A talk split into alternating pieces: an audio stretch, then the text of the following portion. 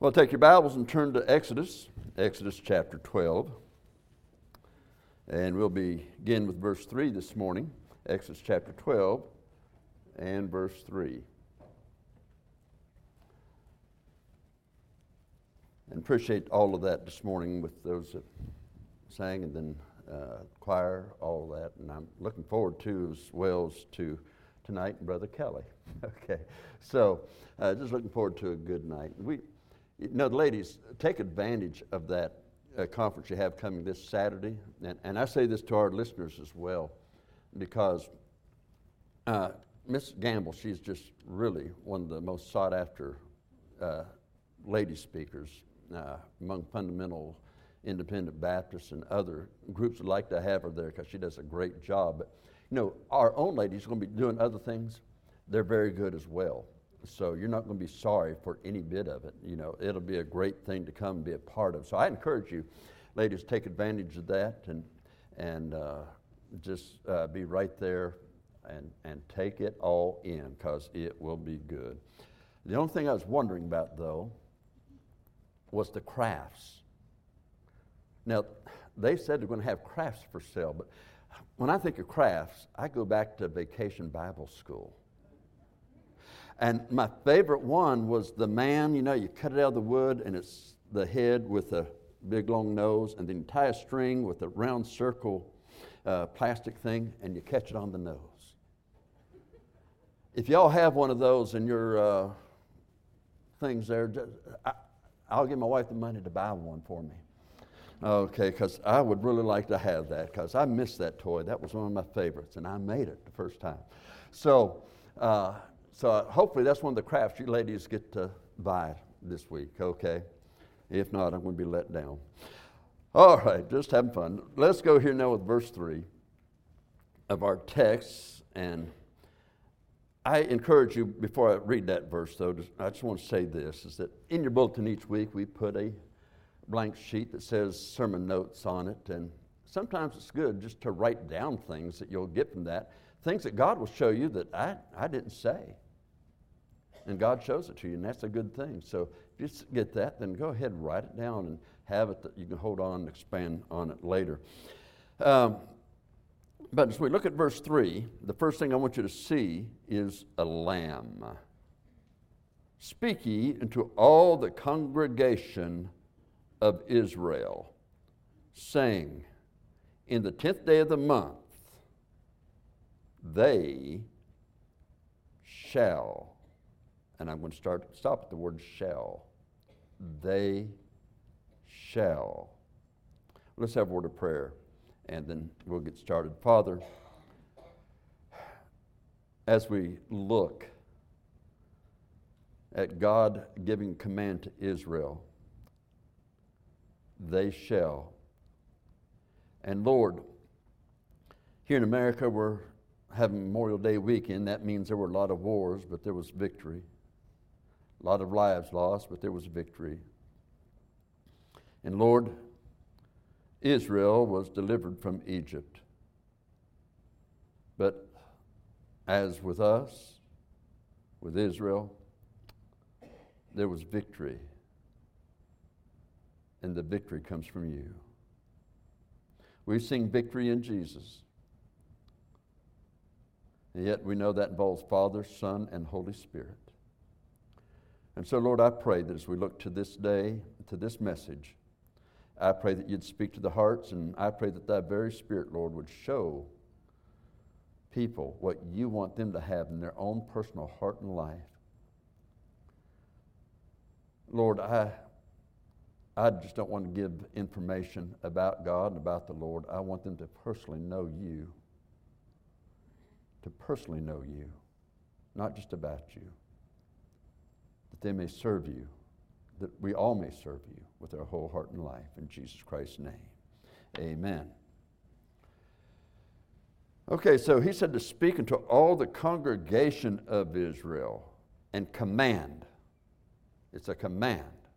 It is a command, but it's not only to Moses. The, all, the only command Moses has here is that he tell this to the congregation, to the Israel.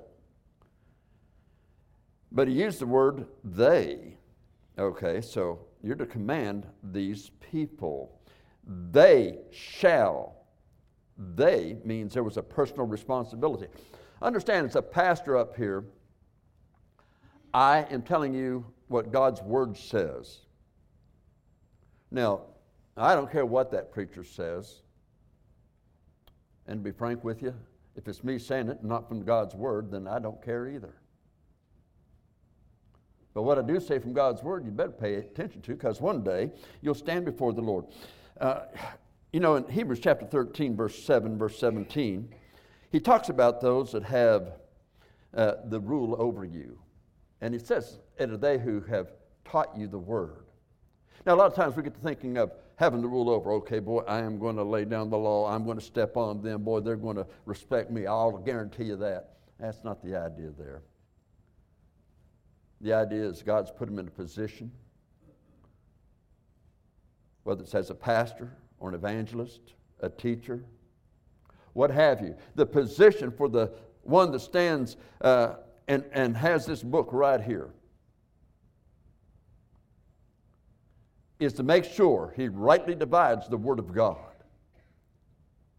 Because he's delivering God's precious, without error Word. So he needs to do it rightly. And so, if there's a command, if there's a teaching, if there's a preaching that just really rubs you the wrong way, but it is biblical, it is right, don't get mad at the preacher, but especially don't get mad at God. Because if it goes, if it just goes against your grain, understand that your grain is wrong. Your grain is wrong. Okay? And it's a help to, for you to get right with God. You know, we have a pulpit up here. Sometimes I've heard preachers call it the sacred desk, and, and that's a good uh, statement for it. A lot of churches back in, uh, especially in Europe, they would have, and, and some of the Methodists uh, carried this on. I don't know if they still do today, but they would have two pulpits two pulpits on the flat platform. One be off to the side, and uh, maybe someone come up and lead in music. They might lead in something else, and other things would go from that pulpit. But then the, the, this other pulpit that's to the left was the one that was from which the Word of God was to be preached. As a matter of fact, the Word of God would be open. They had pulpits because they would have them uh, back when they started printing Bibles. They would be big things like this, and they'd be chained to the pulpit because they could make a lot of copies. So people could come by and read them during the week. And so it was that kind of thing. That was important. So uh, it was put there, but also when you have this just to the right of it and this over here, then there might be something over there, might be where the seats are for those that are involved to sit.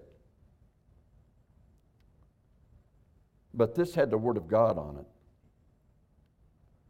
because the Word of God is to be central to the church.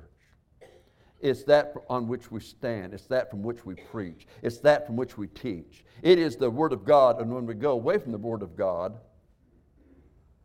we're also going away from the power, the help, and the strength that God gives us.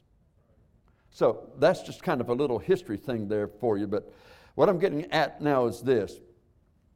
He says, they. It's always to the advantage of people to hearken to what you get from God's Word, to what He gives us in His Word, because one day we will give an account. Now, as a pastor, one day I will give an account. Now, in Hebrews chapter 13, verse 7, verse 17, it talks about that. Verse 17 talks about me giving an account. Do it with joy, or you might say sadness. Now, why do I give an account? Something comes up in your life, it's wrong, it's sin. You just rejected what was right. And you might say something, Lord, well, I didn't know that. I never heard that. I believe that's one of the reasons I'm there. That when the people that sat under my preaching, when I preach the word, now, not just things come out of me and they're out, not out of God's word, then that's not going to affect you at the judgment of Christ. But he's going to ask, Did I preach that? Now, look, I can't remember what I said last week, okay? But you know what? I'll have the perfect memory of every sermon I've ever preached. God will see it to that. And when I preach that word, and you could be here.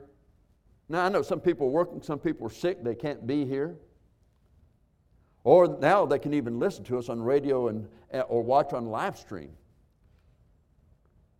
But it went out there, and maybe you're out in recreation, maybe you're out doing something else, and you could have been there, and you weren't. You're still accountable for it. You are still accountable for it. Because it was preached, and God had it for you. That's why the Bible lets us know in James chapter 3, verse 1, that as a pastor, I have a greater condemnation. If I preach not the word, if I preach not the gospel, there is a greater condemnation to me. Now, if you're a preacher, Sunday school teacher, you will definitely, definitely, definitely get people who will criticize, they won't like it, they won't like something you said. That happens. That happened. They did that to Jesus. They did that to the Apostle Paul. They did that to others. So, yes, those things will come up. But I also want you to understand that regardless if those things come up, if you know it's the Word of God, you stick with it, and that'll be rewarded one day. You're teaching, you're a teacher, that'll be rewarded one day. You see, we are created in God's image, and God is a spirit. Remember that? So, since God is a spirit, and everybody that, as a result of that, every person has a free will. If people choose to reject it, they reject it on their free will. They are accountable. But let's have enough love in our heart as a preacher or anybody, a teacher or anybody else, uh, witnessing to a lost and dying world, that we actually tell them uh, how to be saved, that we tell them how to walk with God, that we show them from God's Word walking in righteousness. That is our personal responsibility. And so he continues here in verse 3 Take to them every man a lamb according to the house of their fathers, a lamb for a house. Now, we talk about men being the head of their home, and God has made them that. Now, again, I've watched men over the years that said, okay, I'm the boss. Men, I'm going to give it to them hard. And, you know, it sounds like the drill instructor, you know, at, at a boot camp and he's calling them scabs, he's calling them every name that you can think of in the book. And, and he does that for so called getting them under authority and to listen and whatever else. But to get that discipline in them to work together. Now, he's telling the fathers, you've got a personal responsibility for lamb. You know, this is talking about a spiritual thing now. Fathers, the biggest failure is not going to be on how you raise your children because sometimes those children are taught right, but by their free will, they go wrong directions.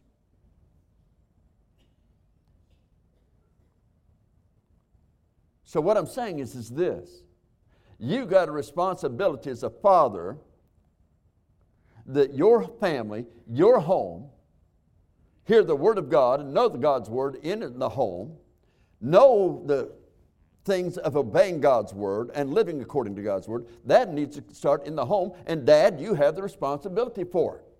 Husband, you have the responsibility for it. That is your responsibility. Aren't you glad as we have a Memorial Day that we remember that we're here in America and I'm preaching up here freely as anybody else uh, can preach freely across this land, the Word of God, it's because men obeyed and men was willing to put their life on the line for right. Jesus put his life on the line and gave it that we might have life and have it more abundantly. A lamb for the house. The Lamb of God, Jesus Christ, is the lamb for your house. Sometimes I, have heard preachers say this there is absolutely no biblical foundation for what they said. But they've said it. They've said, well, you know, my child got to be a teenager. And sometimes he wanted to stay home. I heard one preacher, if I said his name, you'd know his name and be very familiar. Said, so one night I just stayed home with him on a Sunday night because I just wanted to stay home and watch television.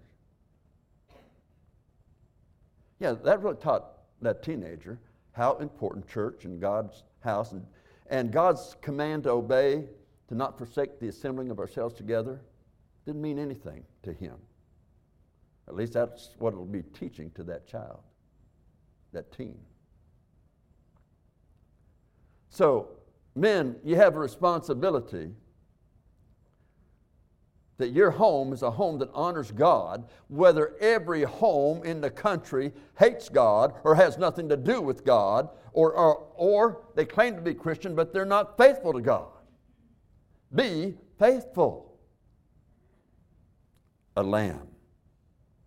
A lamb. Jesus is called the Lamb of God. When John the Baptist saw Jesus walking by in John chapter 1, verse 29, he said to his own disciples, Behold, the Lamb of God, which taketh away the sins of the world. Now, John the Apostle, you got John the Baptist, not the same guy as John the Apostle. John the Apostle, 1 John chapter 2, verse 2, by the Holy Spirit would write, that He is the propitiation. That is the entire payment for all time for our sins, and not for our sins only, but for the sins of the whole world. Whosoever will may come. And so, because of that, when I received Christ as my Savior, I did not become perfect. And some of you sitting out there, preacher, you didn't have to tell us that. We already knew that. I didn't become perfect. No, we didn't. We still sin, even after we've been saved. I don't lose my salvation. Why? Because I'm not keeping my salvation. My salvation's in His hands. And when God says everlasting life, He doesn't lie. He saved me. Now, there's that in Hebrews chapter 12 that says that He chastens and scourges His own. And that comes, and that's not comfortable at all but He does because He loves us. And so, what I'm trying to point out to you today is that God loves you. He died for us, and He sent a lamb, but this lamb that they were supposed to sacrifice on that day had a special meaning for it. Remember back in the Garden of Eden? They sin. And what does Adam and Eve do? They say, We're naked. What do we do? And they got fig leaves and formed fig leaves and tried to make clothes out of them. So if God saw them, they'd be clothed. And so they tried to work to make themselves acceptable unto God. You can never be holy and acceptable unto God in an immodest fashion. Now, ladies, I'm going to say that uh, get on your husbands as you're driving home, but not me, but I'm going to say it anyway. If you have one one millionth of an inch of any part of your body that only your husband should see revealed, a top is too low, a skirt is too high, then my friend, that is unholy, unacceptable to God, and it's something which teaches your children wrong it tells it's a wrong testimony to the world, and it is a sin before God, and it's part of the reason Jesus shed his blood on the cross for your sin. Well, I don't agree with that. Well, you're not agreeing with me or disagreeing with me. You're agreeing or disagreeing with God because it's His Word. They weren't acceptable. So what happened? A lamb, I believe it's a lamb. The Bible doesn't say specifically it was a lamb that was slain, but I believe it was for a couple of reasons. One, the wool would be good clothing. Secondly, Jesus is called the Lamb of God. And it was through the Lamb of God, the Lord Jesus Christ, that we are saved. The Lamb of God. And I just believe that Adam and Eve, there, there was a lamb slain. And what I also believe about it, because Adam and Eve, Adam's over it all. And I can believe that that little lamb was like a pet lamb.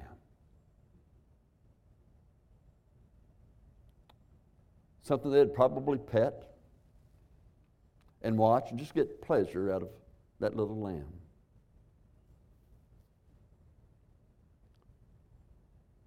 And they would know for their sin of eating a fruit that God says, Don't eat of it, for in the day you eat thereof, you shall surely die. But it looks good to eat. What's wrong with that? Uh, and, and look, the serpent said, You shall not surely die. You'll be as gods. Why are they listening to the serpent instead of God? Why do you listen to what people say that's not in accordance to the Word of God? Listen to God. See, that's the secret for a Christian. Listen to God. And so I believe that it was a lamb that was slain that day for the sin of the eating of the fruit. And then God, as soon as He sees them, He has to reclothe them with that. You know, it's interesting to me, and you know I've shared this with you before. Proverbs chapter 31, we call it the, the, the ladies' chapter. The Proverbs 31 woman is the goal that every Christian woman should want to fulfill. And yet, it says her children, her family, are clothed in scarlet. And there's a very interesting reason for that. For a scarlet clothes, they had to take a special kind of a snail and worm, and they would crush those worms and then take that blood, what they squeezed out of it, and they would mix it with wool and weave it into clothing. This was something because it was so particular that, that only the royalty would usually wear it or somebody that's very, very well to do. But if somebody could make it and did it, boy, that was work. They gave their all for it just to be able to clothe their family.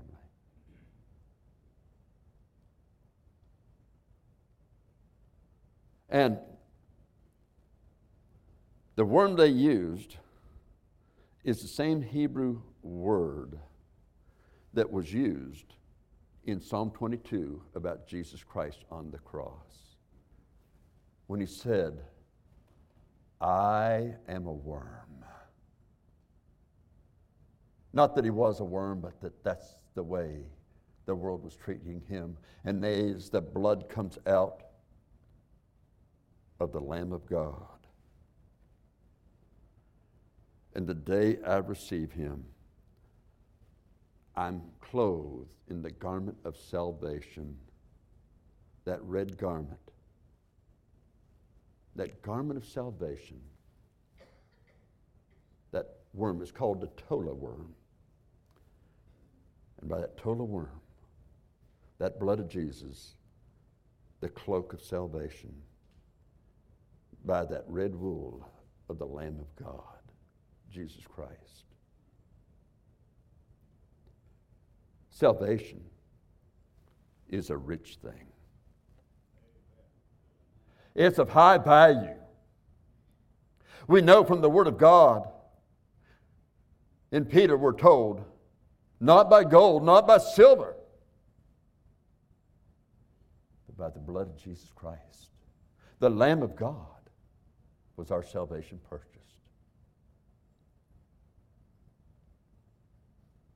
And whether you're educated or uneducated, whether you're sick or healthy, rich or poor,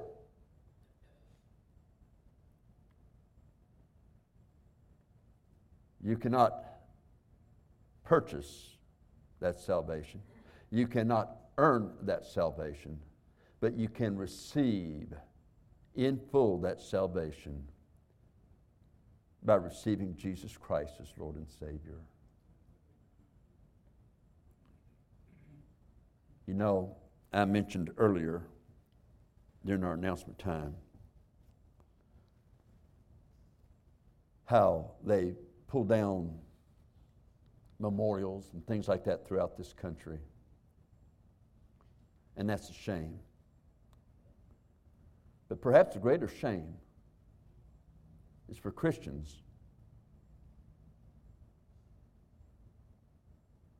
to betray the memorial of the mercy seat of God, where that blood, when He shed it, was taken and put on the mercy seat in heaven. And to betray that memorial, to betray it, because of our carnal Christian living, our lack of obedience to Christ. And we wonder why America is in the shape it's in. And we think it's because of politicians. We think it's because of, of world affairs. When the truth of the matter is, is God's people have failed in sharing the gospel, giving the gospel, and living the word.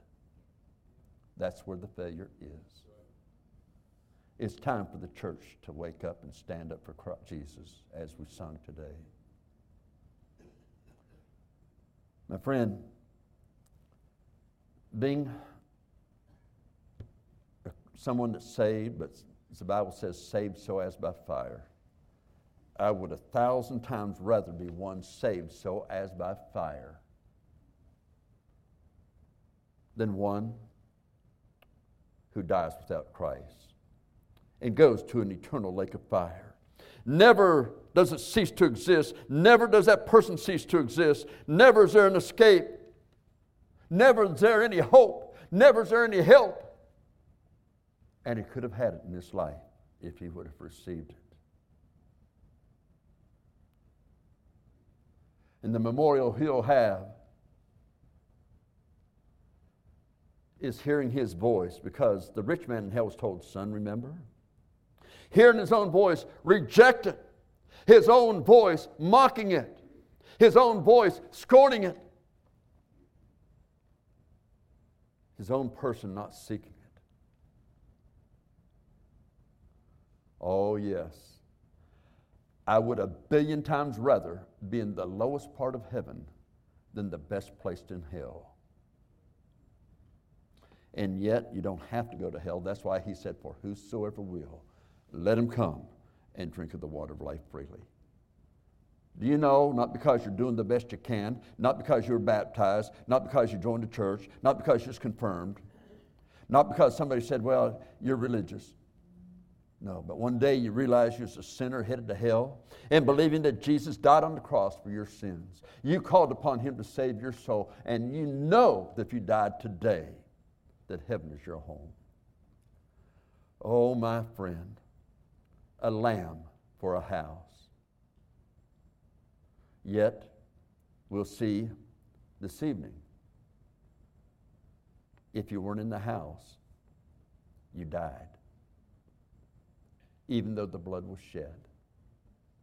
My friend, you die without Christ, hell's your eternity. And yet, the Lamb of God, Jesus Christ, loved you so much that he died for you. He wants to save you. You're not sure you died today, heaven's your home. Please come. Let's bow our heads, please.